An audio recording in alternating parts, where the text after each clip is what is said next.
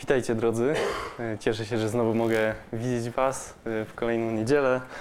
E, Myślę, że zgodzicie się ze mną, że życie w pędzie jest we krwi człowieka XXI wieku, człowieka, który żyje w dzisiejszych czasach. Pewnie bywa, że załatwiamy sprawy w pędzie. Czasem jest to wiele spraw na raz. Kiedy popatrzymy na zdanie ekspertów dotyczących y, tych czasów, y, to oni alarmują, że świat, który idzie w stronę cyfryzacji, czyli coraz większego postępu technologicznego, jest dla nas stresem, jest dla nas wyzwaniem. Kiedy obejrzymy się wokół, to możemy zobaczyć różnego rodzaju kryzysy gospodarcze, zdrowotne. Możemy widzieć różnego rodzaju konflikty, wojny. Czasem jest y, bardzo niespokojnie, kiedy włączymy informacje, wiadomości. Czasem na to wszystko przyjdą jeszcze nasze osobiste troski. Czasem troszczymy się o bliskich, o finanse, o zdrowie, może o jakieś plany, które udadzą się lub nie. I tak to nasze życie mija. I chciałem zapytać Was, czy w związku z tym potraficie żyć normalnie? Czy można żyć normalnie w obliczu jakiegoś rodzaju presji, jakiegoś rodzaju nut strachu, niepewności co do przyszłości, która czeka mnie, Ciebie? Dziś rozważymy bardzo treściwy utwór, który myślę idealnie pasuje do zmagań człowieka dzisiejszych czasów. I zachęcam, żebyśmy otworzyli Biblię w okolicy jej środka i przeczytajmy wspólnie Psalm 34. Czy Psalm 34 zachęcam do tego, żeby otworzyć, przeczytamy go w całości.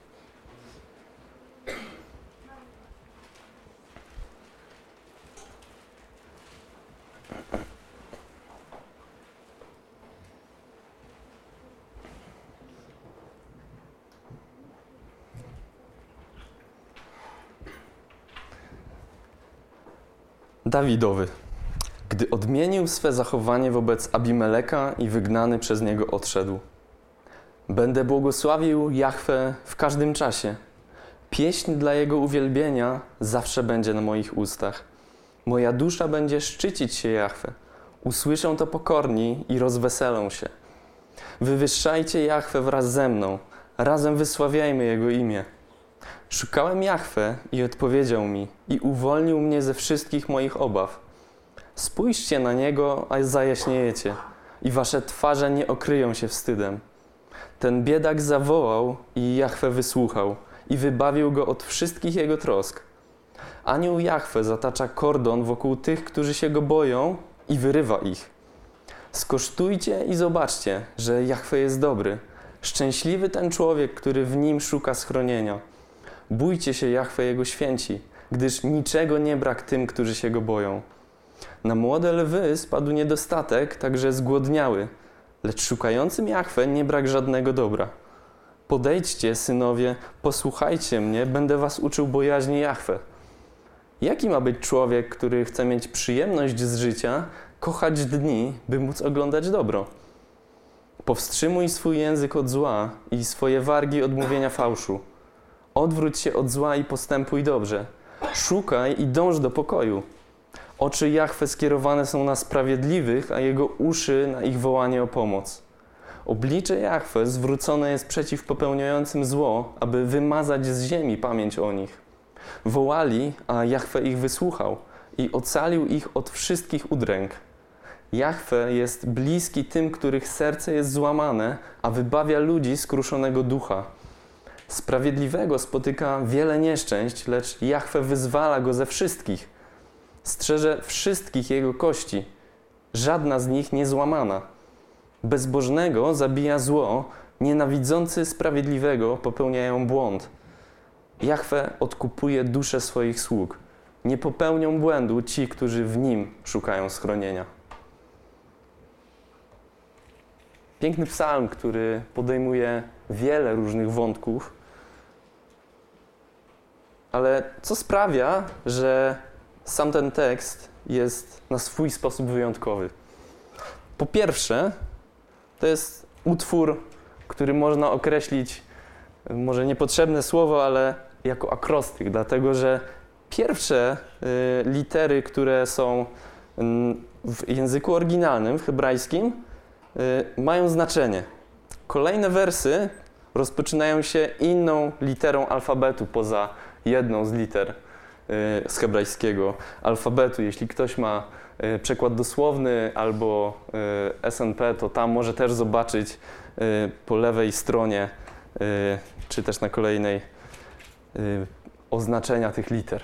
Więc gdyby ktoś zastanawiał się, o co tam chodzi, to są po prostu różne litery z hebrajskiego. Y, prawdopodobnie miało to na celu lepsze zapamiętanie. Było po prostu łatwiej, y, gdy tekst miał swoją logikę, y, bo najczęściej posługiwano się przekazami ustnymi. Więc łatwość w zapamiętaniu tekstu, kiedy nie masz egzemplarza Bożego Słowa pod ręką, była na wagę złota, dlatego że częściej można było odświeżyć sobie to, co było w nim zapisane tylko że łatwiej było to zapamiętać. Po drugie, Psalm 34 zawiera kilka znanych i rozwijanych w Nowym Testamencie myśli. Między innymi Piotr, Paweł, Jakub y, i inni zawierają w swoim przekazie myśli, które są zawarte w tym psalmie. Po trzecie, ten psalm zawiera proroctwo albo proroctwa, zależnie od tego, jakby to interpretować, które dotyczy Mesjasza, i jedno z nich jest użyte przez ewangelistę, przez Jana, i to proroctwo potwierdza wypełnienie zapowiedzi właśnie dotyczącej Chrystusa. Jeszcze jedna taka rzecz, te okoliczności, w których Dawid znajdował się po wydarzeniach opisanych na początku tego psalmu.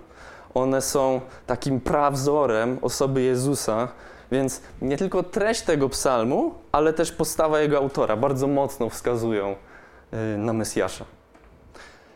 Psalm ten jest zatytułowany Dawidowy, gdy odmienił swe zachowanie wobec Abimeleka i wygnany przez niego odszedł.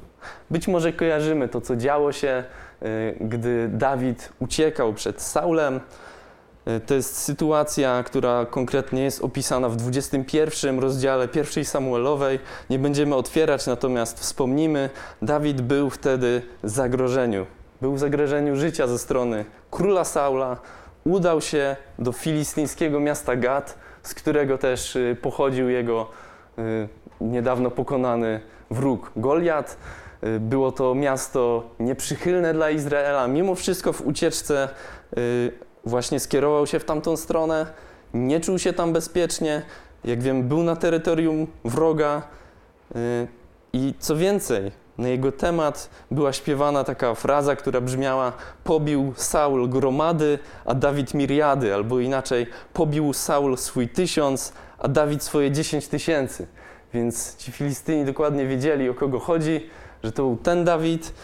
No i dla tych właśnie Filistynów mógłby stać się takim łatwym, cennym łupem, kąskiem, pomimo tego, że miał zatarg z królem Izraela, czyli z Saulem. No i w związku z tym Dawid zdecydował, że będzie udawał osobę, która jest niesprawna psychicznie. Król Gad, dzięki temu zachowaniu Dawida, dzięki Bożej ochronie, zbagatelizował Dawida i dzięki temu Dawid zyskał cenny czas, żeby dalej uciekać przed Saulem i po wyjściu z Gad udał się do jaskini Adullam. Jeśli mogę prosić Y, o mapkę, chciałem tylko szybko pokazać, y, o ile cokolwiek tu zobaczycie. Y, tutaj mamy Gad, Filistei, to jest okręg niedaleko tutaj Gazy i Adullam jest mniej więcej pomiędzy i trochę niżej Jerozolimą a Gad. Jeśli cokolwiek tutaj byliście w stanie zobaczyć, to jest mniej więcej 25 km od Gad w stronę Jerozolimy i tam poniżej. W tej jaskini zgromadzili się wokół Dawida ci wszyscy, którzy czuli się uciśnieni, którzy byli zadłużeni, którzy mieli w życiu powody do rozgoryczenia, i Dawid wziął ich jakby pod swoje skrzydła, pomimo że sam był jak gdyby w takiej niedoli, ale stał się dla nich przywódcą. To można zobaczyć na początku pierwszej Samuelowej. I właśnie w tym, w tej swojej postawie Dawid przypomina mi Jezusa, który pomimo skrajnie trudnych okoliczności, pomimo bólu, pomimo zniewag, przyjął na siebie mój grzech, moje ułomności, ułomności wszystkich słabych i umarł na krzyżu za mnie, za ciebie.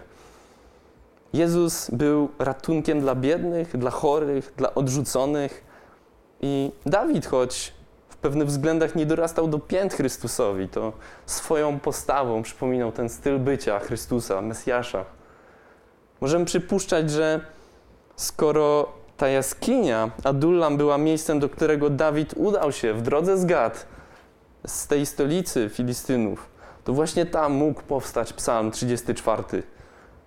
Mógł on być śpiewany w towarzystwie tych uciśnionych ludzi, którzy zebrali się w towarzystwie Dawida. Jednak z przypuszczenie, natomiast pewnym jest, ten, że ten tekst powstał w momencie, kiedy, albo dotyczył momentu po odejściu od Abimeleka z Gad, dlatego że o tym wspomina nam same Boże Słowo. Więc ta sytuacja Dawida w jakiś sposób przypomina nasze życie w pędzie, kiedy znajdujemy się w jakiejś opresji, kiedy znajdujemy się w jakimś trudzie, kiedy jest nam ciężko. Y, I w takich okolicznościach to jest opis tego, co przeżywa Dawid. Myślę, że ta sytuacja Dawida jest y, nawet trudniejsza niż to, co czasem nam przychodzi przeżywać w życiu, więc będziemy mogli się z tego uczyć. Idźmy dalej. W wersetach od drugiego do czwartego widzimy postawę oddawania chwały Bogu. Drugi werset, ja go jeszcze raz przeczytam. Będę błogosławił Jahwe w każdym czasie. Pieśń dla Jego uwielbienia zawsze będzie na moich ustach. Ten werset odpowiada na pytanie, jaka powinna być moja postawa w różnych okolicznościach życia.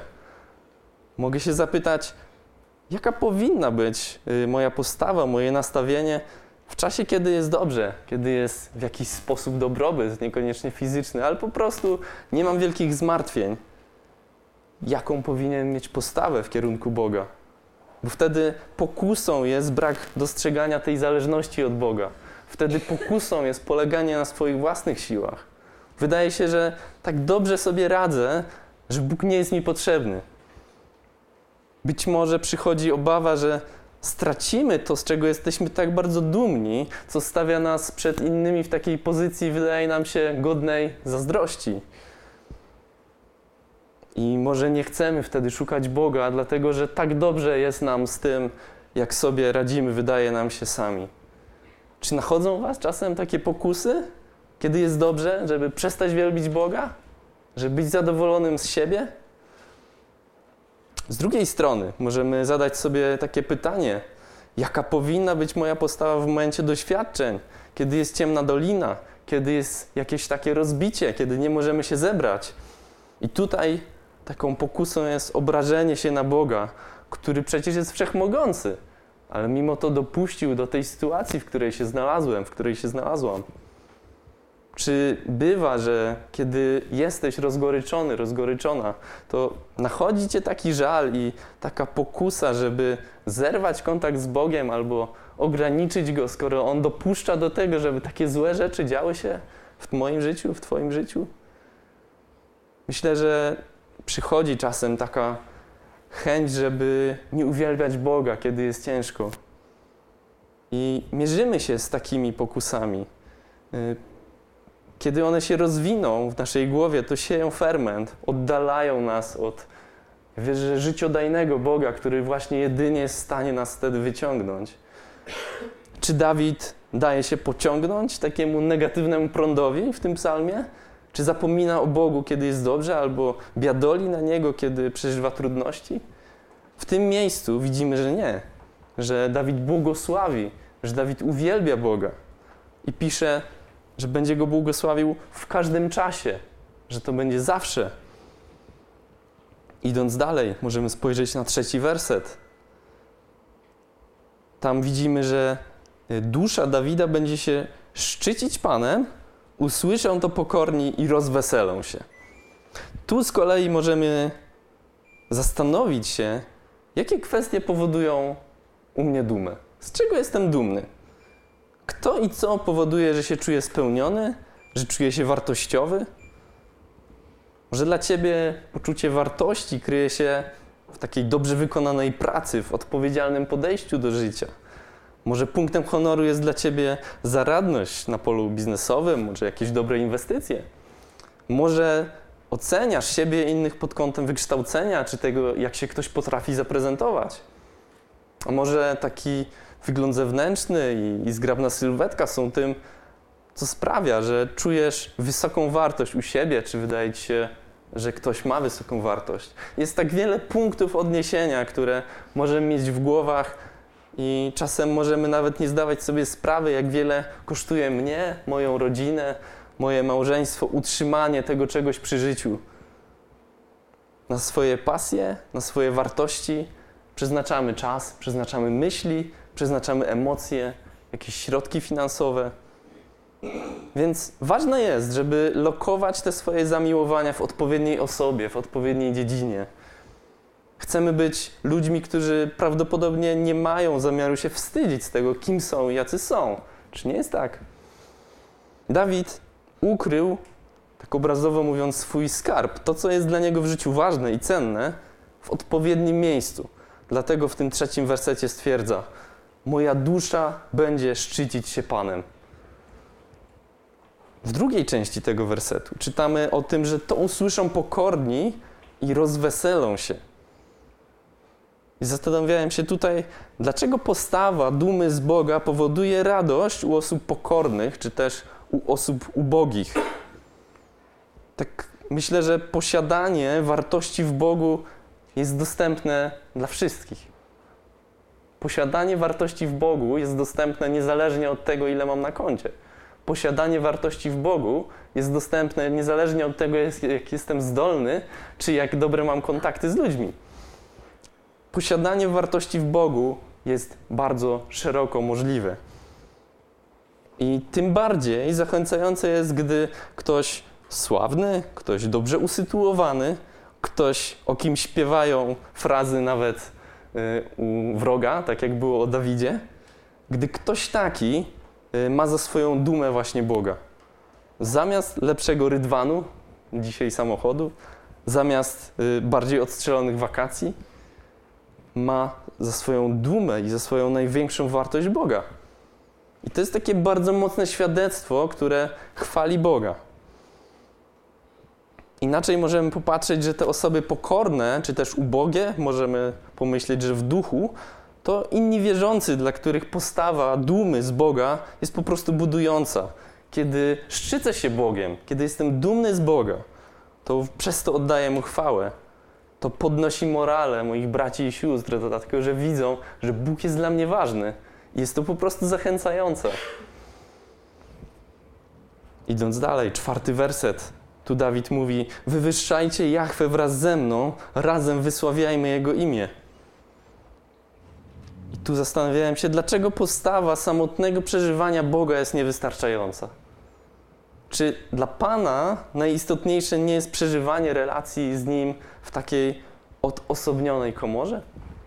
Bo Dawid tu pisze, że zachęca, wywyższajcie Jachwę wraz ze mną, razem wysławiajmy Jego imię.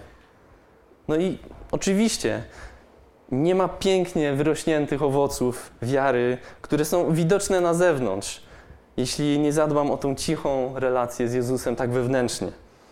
Natomiast należy też zadać sobie tutaj pytanie, czy kiedy spotyka cię w życiu coś pięknego, to zaraz nie chcesz się z tym podzielić z kimś, pochwalić się tym.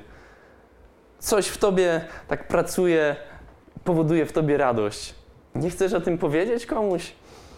Mnie czasem aż rozrywa, kiedy wydarzy się coś ważnego, niesamowitego i bardzo szybko chcę powiedzieć o tym moim bliskim. Nie mogę tego trzymać w sobie. I podobnie jest w temacie Boga. Jeśli przeżywasz go, to będzie ci łatwiej wrzucić ten temat koledze, koleżance z pracy. Jeśli przeżywasz Boga, jeśli jesteś przy nim blisko, to będzie ci łatwiej podzielić się z kimś, kto przeżywa trudności i wesprzeć taką osobę. Jeśli masz świadectwo takiej Bożej reakcji na swoje problemy, to będziesz w stanie być też zachętą dla kogoś, kto je przeżywa. I gdy nie możesz tak nadziwić się tym, jaki jest Bóg, to to uwielbienie w samotności po prostu ci nie wystarczy. I wiesz, że właśnie tak było u Dawida. Dawid przeżywał ogromną wdzięczność, chwalił Boga bez wstydu pośród ludzi, wiesz, że też pośród tych ludzi, którzy się wokół niego zgromadzili. Idąc dalej, w wersetach od 5 do 11 możemy zobaczyć taką pełną mocy nowotestamentową prawdę, która głosi, że Bóg nagradza tych, którzy Go poszukują. I tutaj widzimy myśli, które są związane z Bożymi odpowiedziami. Patrząc na piąty werset, który mówi: Szukałem Jahwe i odpowiedział mi, i uwolnił mnie ze wszystkich moich obaw. Możemy się zastanowić, co sprawiło rozwiązanie problemu i uwolnienie od tych obaw u psalmisty. Dla mnie ten werset jest bardzo zachęcający i wręcz tak prosi się, żeby zastosować go w praktyce. Boże odpowiedzi i wolność od obaw. Myślę, jest to taki towar deficytowy, kiedy przyglądamy się kondycji Kościoła. Kto nie chciałby być wolnym od obaw? Kto nie chciałby otrzymywać Bożych odpowiedzi? Więc czego brakuje nam dzisiaj jako Kościół, czego my potrzebujemy jako Boże dzieci? Psalmista tu składa bardzo proste świadectwo i w ten sposób tłumaczy te Boże odpowiedzi i tą doznaną wolność. Dawid mówi: Szukałem Pana, szukałem Jahwe. Czy to nie jest proste?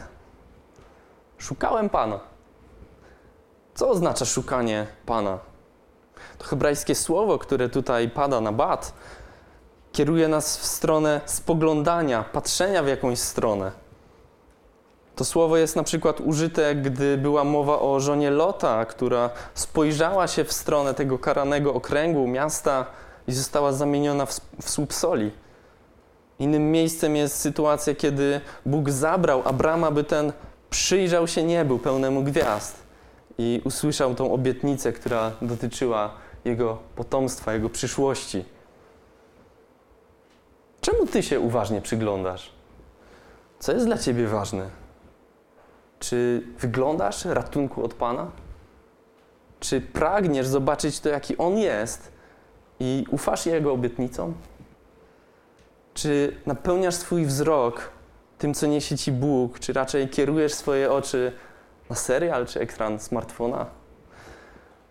Dlaczego bywa tak, że nie szukamy Pana? Dlaczego bywa tak, że nie kierujemy swojego wzroku na Boga? Myślę, że czasem brak jest nam takiej, m, takiego poczucia zależności od Boga. Że czujemy się samowystarczalni, że czujemy się zdolni do radzenia sobie na własną rękę ze swoim życiem. Ale Dawid jednak szukał Pana i dzięki temu nie musiał być ze swoimi wyzwaniami obciążony pod tą presją, samotny.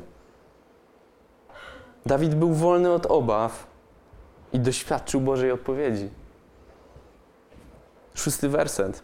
Spójrzcie na Niego, a zajaśniejecie i wasze twarze nie okryją się wstydem. Co sprawia, że człowiek promienieje?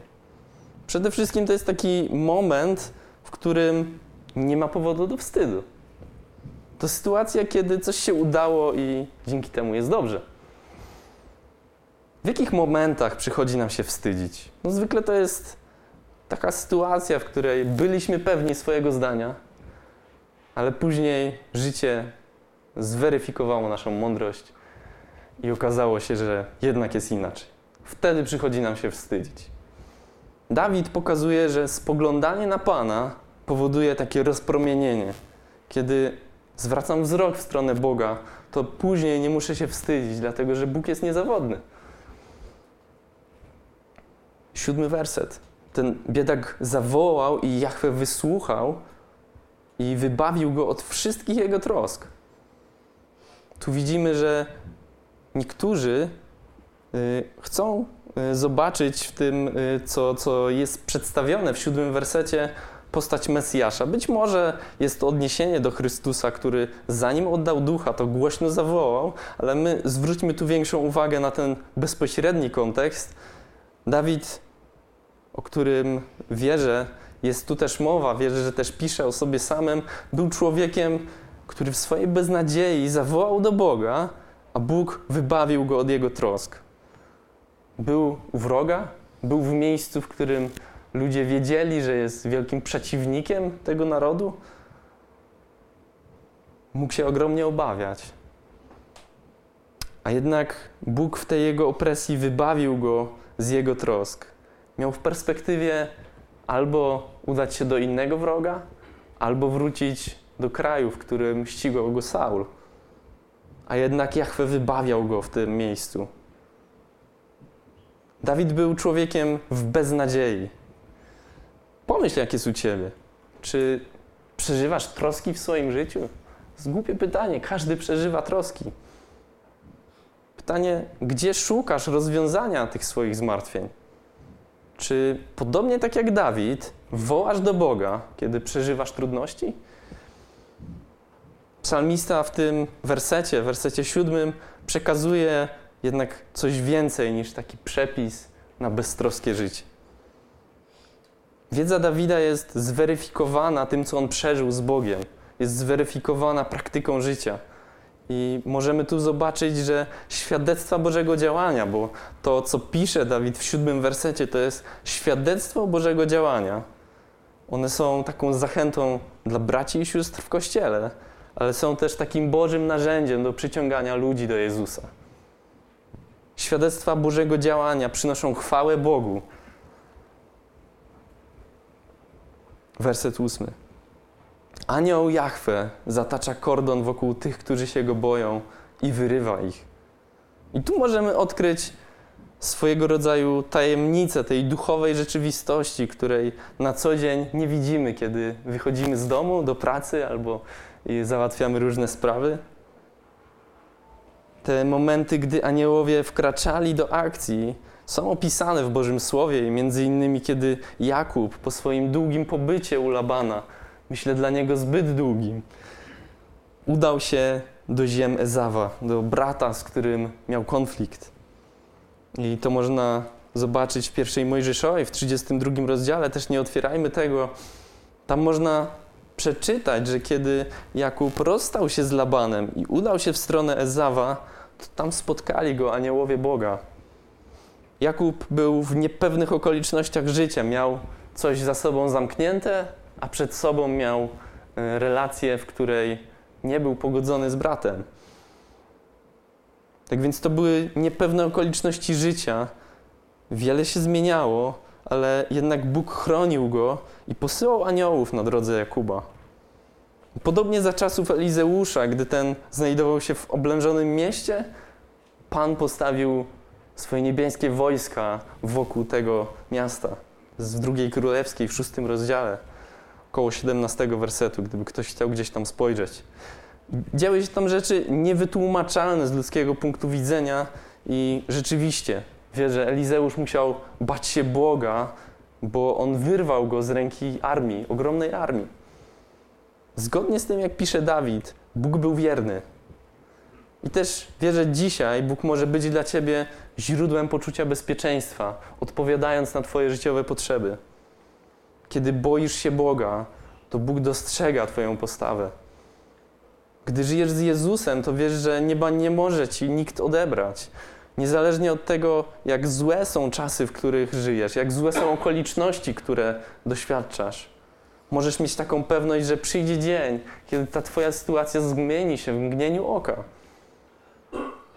I patrząc na to świadectwo psalmisty, ja sam zwykle nie doceniam tej duchowej rzeczywistości, dopóki na własne oczy nie zobaczę efektów jej działania. I choć sama ta sfera ducha jest niedostrzegalna naszymi fizycznymi oczami, to wierzę, w życiu możemy zobaczyć, że ta duchowa rzeczywistość istnieje. Też chwała Bogu za tą cudowną obietnicę, dlatego że ten ósmy werset jest taki zachęcający i możemy przypominać go sobie w takim trudnym czasie. Dalej, werset dziewiąty. Piękny werset. Myślę, przypominamy go sobie, nawet nie myśląc, gdzie on jest zapisany. Skosztujcie i zobaczcie, że Jahwe jest dobry. Szczęśliwy ten człowiek, który w nim szuka schronienia. I mi z tym wersetem kojarzy się sytuacja, kiedy dziecko na przykład na obozie mówiło o obiedzie, że jest niedobry. Ten obiad jest niedobry. Ale po pytaniu, przepraszam, czy próbowałeś? Zwykle można było usłyszeć odpowiedź: Nie próbowałem, ale jest niedobry. I podobnie może być między nami a Bogiem. Czy czasem bywa, że zakładamy z wyprzedzeniem, że Bóg jest taki czy inny, nie próbując, jaki On jest w rzeczywistości? Czy może zdarza nam się polegać na cudzych opiniach w temacie Boga czy w temacie Kościoła? Z tą sytuacją, y, żeby skosztować tego, jaki jest Bóg, kojarzy mi się pewien owoc, gdy mógł prosić. W Azji rośnie bardzo specyficzny owoc, który nazywa się durian. Być może ktoś z nas słyszał. Nie dorian, tylko durian. Tak? Ten owoc jest trudno dostępny, bo rośnie na kilkudziesięciometrowych drzewach, bardzo wysoko. I co jest dla niego bardzo charakterystyczne, owoc ten okropnie pachnie. Pomimo, podobno przypomina zapach takiej zgniłej cebuli albo nawet jakiejś padliny. Dramatycznie. Jego zbiory są też niebezpieczne, bo kiedy ktoś stoi pod drzewem, to ten otoczony kolcami owoc wielkości arbuza, gdy spadnie na kogoś takiego z bardzo wysoka, podobno może nawet y, zabić osobę, która y, zbiera ten owoc. Wydaje się, że nie ma racjonalnego powodu, żeby go zbierać. Po pierwsze, śmierdzi, po drugie, jest trudno dostępny. Po trzecie, można być w niebezpieczeństwie, kiedy się go zbiera. Podobno jest tak śmierdzący, że wnoszenie go do komunikacji miejskiej czy galerii handlowej w niektórych krajach jest zabronione. To właśnie jest durian. Możemy przejść dalej. Takie dość duży owoc. Dalej. Tak, jeszcze dalej. Ma taką konsystencję ciekawą. Możemy też dalej pójść. Czasem właśnie jest taki znak zakazu. Proszę nie wnosić duriana. Proszę dalej. A jednak, pomimo tego, że łatwo się psuje, że jest stosunkowo drogi, że jest śmierdzący, to pomimo wszystko podobno posiada taki bardzo unikatowy smak, który trudno porównać do czegokolwiek innego. Więc dopiero spróbowanie tego owocu otwiera to, co jest w nim najpiękniejsze. Otwiera to, że możemy swoimi kubkami smakowymi poczuć to, co jest w nim takie yy, najlepsze. No, dla niektórych podobno smak tego owocu przypomina jakieś koktajle czy wypieki, tak widzieliśmy tu przed chwilą ciasto, więc ten smak jest jak najbardziej przyjemny, jest jak najbardziej korzystny. I myślę, podobnie jest do, do sytuacji z Bogiem, kiedy patrzymy na ten owoc durian. Pierwszy Koryntian mówi, że dla tych, którzy giną, mowa o krzyżu jest głupstwem. Dalej ten list mówi, że dla cielesnego człowieka sprawy Ducha Bożego są głupstwem i nie może ich poznać, bo rozsądza się je duchowo. Więc dla świata te Boże sprawy są takie głupie, takie wręcz odrażające, takie społecznie śmierdzące, tak? I Dawid radzi: spróbuj, jaki jest Bóg, skosztuj, zobacz, jaki jest ten smak, a nie sugeruj się tym zapachem, który może ludzie roztaczają na temat Boga w swoich rozmowach. Być może są bariery, które powstrzymują cię przed tym, żeby zrobić taki test tego, jaki jest Bóg. Bo on powiedział, że z tym Bogiem to nie warto, bo tamta powiedziała, że do kościoła to nie, bo tam sami tacy czy owacy. Ale ten psalm mówi: skosztuj i zobacz, jaki jest Bóg. Nie sugeruj się tym, co jest dookoła i skosztuj tego unikatowego smaku. Myślę, że dla tych, którzy spróbowali tego, jaki jest Bóg, ten smak jest nie do zapomnienia i już nigdy więcej nie przyjdzie nam na myśl to, co się mówi, czyli taki smród takich nieprzyjemnych informacji i pamiętamy już tylko ten Boży zapach i Boży smak, przepraszam. Pamiętamy tylko to, jak Bóg smakuje. Kiedy Bóg wydaje ci się zbyt mistyczny, kiedy Bóg wydaje ci się być postacią z bajki, to zobacz na świadectwo Dawida który jest zachwycony Bogiem, Co ci szkodzi zawołać do Boga z wiarą? Co ci szkodzi wypróbować szczerze te Boże rady i polecenia? Czy w swoim życiu czujesz się szczęśliwy? Czujesz się bezpieczny? Bo Dawid mówi: Szczęśliwy ten człowiek, który w nim szuka schronienia. Także, tak jak psalmista radzi, zobacz, jak to jest znać Boga. Zobacz, jak to jest żyć z Bogiem. Dawid stwierdza dalej w dziesiątym wersecie: Bójcie się Jachwę, Jego święci, gdyż niczego nie brak tym, którzy się Go boją. Więc Dawid stwierdza, stwierdza, że jeśli boję się Boga, to niczego nie będzie mi brakowało. I wierzę, że autor nie ma tutaj na myśli, gdy mówi o bojaźni Boga, takiego strachu przed Bogiem, ale raczej taki głęboki, szczery szacunek i nienawiść do złego. Jeśli jesteś osobą, którą Chrystus uświęcił swoją krwią, jeśli jesteś Bożym dzieckiem, to weź sobie do serca radę Dawida. Czy chcę, żeby czegokolwiek mi w życiu brakowało? No ja nie. Czy nie chcę przeżywać spełnionego życia? Jak najbardziej. Chcę przeżywać spełnione życie. Więc Dawid radzi, bój się Boga. Jedenasty werset podaje, na młode lwy spadł niedostatek, także zgłodniały, lecz szukającym Jachwę nie brak żadnego dobra. To jest taka kontynuacja myśli z dziesiątego wersetu i widzimy tutaj, że nawet to, co w naturze jest silne, może zmagać się z niedostatkiem, z jakimś brakiem. I ludzka logika podpowiada nam, że wystarczy zrobić to albo co innego, żeby uzyskać w życiu siłę, uzyskać niezależność, by to życie było spełnione. Ale ten psalm uczy nas, że kiedy pomijamy w życiowych kalkulacjach tą duchową rzeczywistość, to życie nie jest kompletne, życie nie jest pełne. I nawet świeckie filozofie obecnego wieku, takie jak wellness, well-being, zakładają, że żeby osiągnąć dobrostan, należy, trzeba dbać o kwestie duchowe, nie tylko o dobrostan fizyczny, o emocje czy dobrostan intelektualny. I drodzy, wierzę, że zaspokojenie kwestii duchowych nie może odbyć się za pomocą dowolnych wierzeń.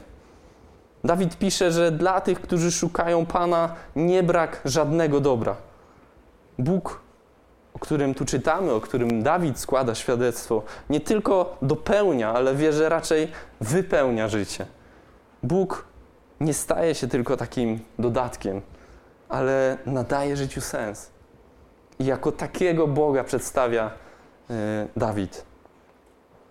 W wersetach od 12 do 15 możemy zobaczyć piękną receptę na dobre życie. Swoje rady przekazuje tutaj człowiek, który zna Boga, który był doświadczany różnymi sytuacjami, który Bogu zostawił swoje życie w taki sposób, że rzeczywiście mógł je stracić. Dawid był pewny Bożej solidności. Wiemy, że elementem dobrego życia jest bojaźń Boga. Ale jaka jest ta dalsza recepta na dobre życie z ust Dawida? Dziś mówi się, żeby postawić na to, co jest ważne dla człowieka w centrum. Pieniądze nadają życiu tempa. Czasem to jest rozwój pasji, rozwój zawodu, czasem jeszcze inne kwestie. Pytanie o tą receptę na dobre życie zadaje sobie każdy człowiek, kiedy układa swoje plany na życie. Kiedy człowiek myśli, w co ma zainwestować samego siebie, to szuka takiego złotego środka. I oto, co proponuje Dawid. Po pierwsze, zło i fałsz mają być usunięte z tego, co mówię. Po drugie, ma nastąpić odwrócenie się od zła i te dobre decyzje mają być częścią czy wypełnieniem życia. Po trzecie, mam szukać i dążyć do pokoju. I tu pięknie ujmuje to Biblia Gdańska, która mówi, żeby ścigać pokój. Nie wiem, czy oglądaliście kiedyś film akcji. Myślę, że każdy z nas kiedyś zatrzymał swoje oko na filmie akcji i wiemy, co w takim przesadnym filmowym znaczeniu oznacza słowo ścigać.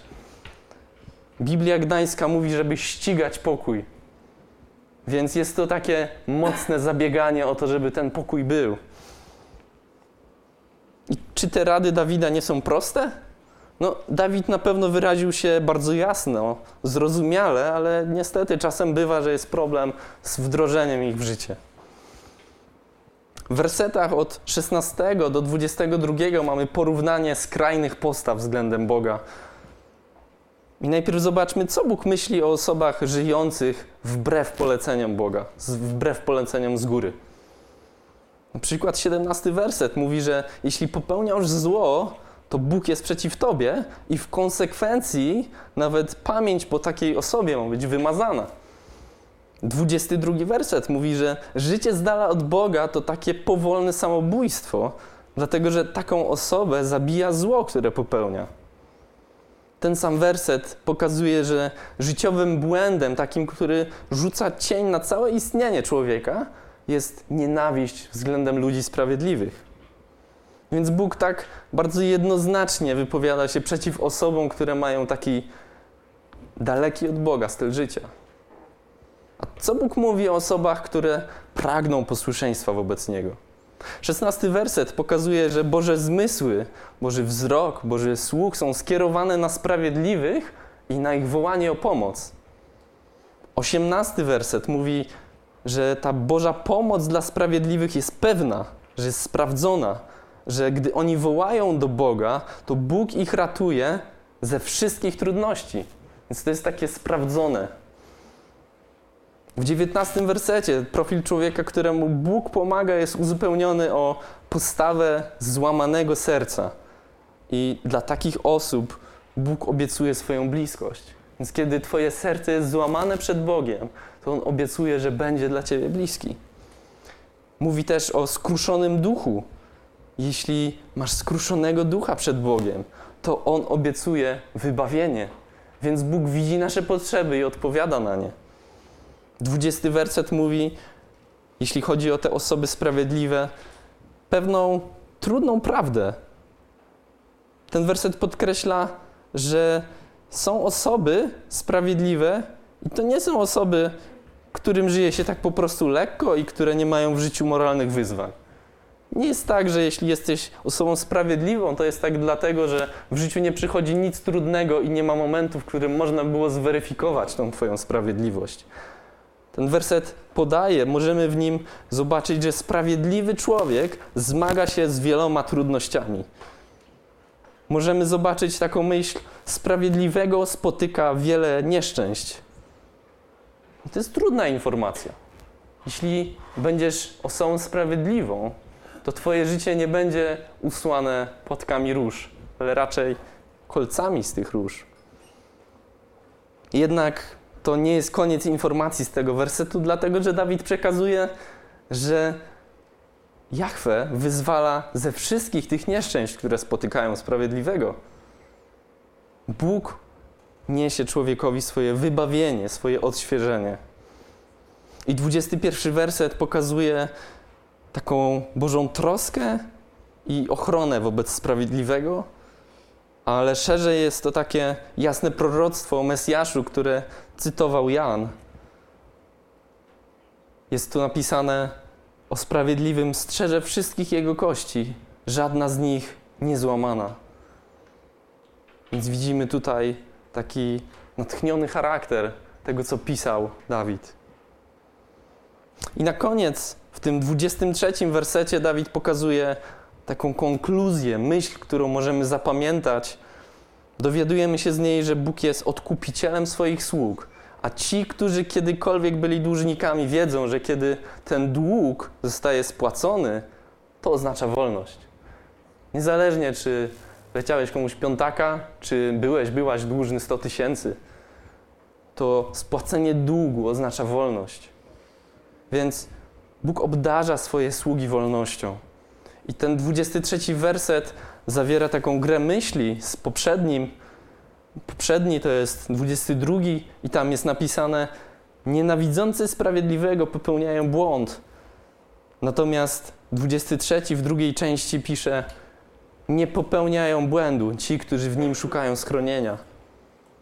Więc taki życiowy sukces, a nie jak wcześniej błąd, kryje się w szukaniu schronienia w Bogu. Dawid kończy tutaj zestawianie tych skrajnych postaw i zamyka swoją y, taką relację z tego trudnego czasu, w której chwali Boga. Gdybyśmy chcieli tak krótko wyciągnąć wnioski po analizie Psalmu 34, to po pierwsze, chwała dla Boga powinna wybrzmiewać od nas niezależnie od okoliczności, niezależnie od czasu, który przechodzimy. Po drugie, poszukiwanie Boga przynosi Jego reakcję, więc warto szukać Boga, dlatego że On nie milczy. Po trzecie, receptą na dobre życie jest prawdziwa i dobra mowa, odwracanie się od zła i taka moralna postawa w Bożych oczach. Widzimy też, że dla Boga tą receptą na dobre, życie, na dobre życie jest staranie się o pokój. Po czwarte, Bóg reaguje na naszą postawę, kiedy żyjemy źle i wtedy występuje przeciwko nam, ale kiedy jesteśmy skruszeni i dążymy do sprawiedliwości, wtedy On dodaje nam skrzydeł. Po piąte, pomimo bycia sprawiedliwym, Bóg zapowiada wiele nieszczęść gwarantuje jednak przy tym, że On sam ocali z nich wszystkich. Po szóste, ostatnie, szukanie schronienia w Bogu jest postawą, w której nie popełnia się życiowego błędu, w której Bóg gwarantuje swoje wsparcie, powodzenie. Czy dziękuję Bogu za to, jaki jest i w złym, i w dobrym czasie? Czy żyję nieustannie szukając Boga? Czy budując życie korzystam z Bożych recept na to, co, czym jest przyjemność? Na to, czym jest kochanie tego, co mam? Na to, czym jest pojęcie dobra? Czy gdy przychodzę do Boga, to w mojej postawie jest skrucha i pokora? Czy ufam, że Bóg wyratuje mnie z nieszczęść i nie zrażam się, kiedy przychodzą trudne dni? Czy szukam schronienia w Bogu? To zadaje nam takie pytania Psalm 34. Zatem, drodzy, trzymajmy się Jezusa i bądźmy świadectwem, tak jak świadectwem był Dawid, i możemy czuć się zachęceni dzięki temu, co przekazał nam ten Boży sługa. Trzymajmy się Jezusa. Amen.